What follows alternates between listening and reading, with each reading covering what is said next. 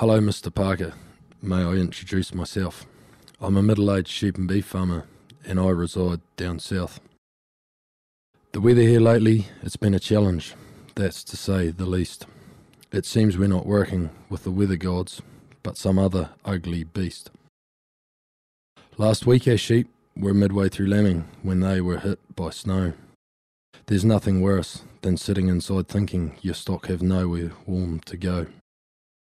The rain won't stop, it falls every day. I'm goddamn sick of it.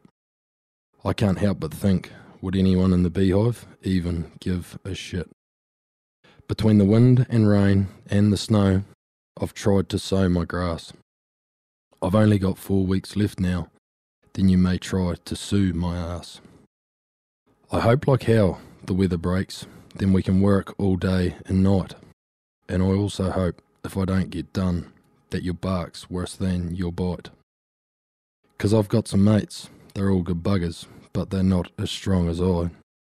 My main concern with all your rules is some of the best farmers may die. I know it's not what you want to hear, but you need to know the truth. Mental health issues and suicide rates, they will hit the roof. New Zealand farmers are the best in the world in our chosen profession. Please don't be the person who leads the team that sees our numbers lessen. I'd like to thank you for all the work you've done on our environment, but it's clear to me your time on this could have been better spent. I've always believed in the phrase, rules are made to be broken. And in this instance, I'm afraid to say no truer words been spoken.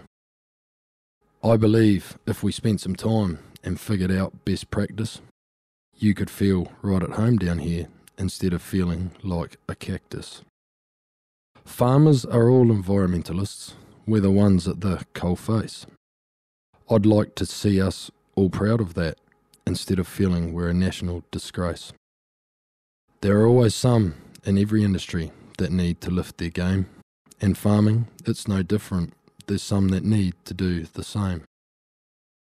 But if we could talk of solving problems instead of implementing crazy rules, you'd find you'd get buy in from all directions. We could start it in the schools.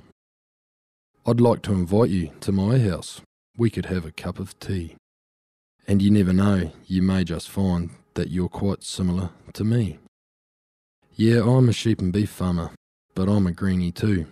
And if I may, I'd like to suggest I'm as passionate as you. There are thousands like me everywhere. You'll find us up every drive. The problem is, if you keep pushing, I'm scared we will not survive.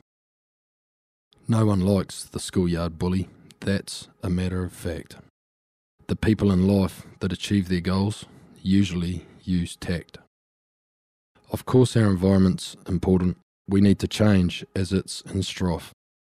But there is no way this needs to come at a cost to human life. Cheers.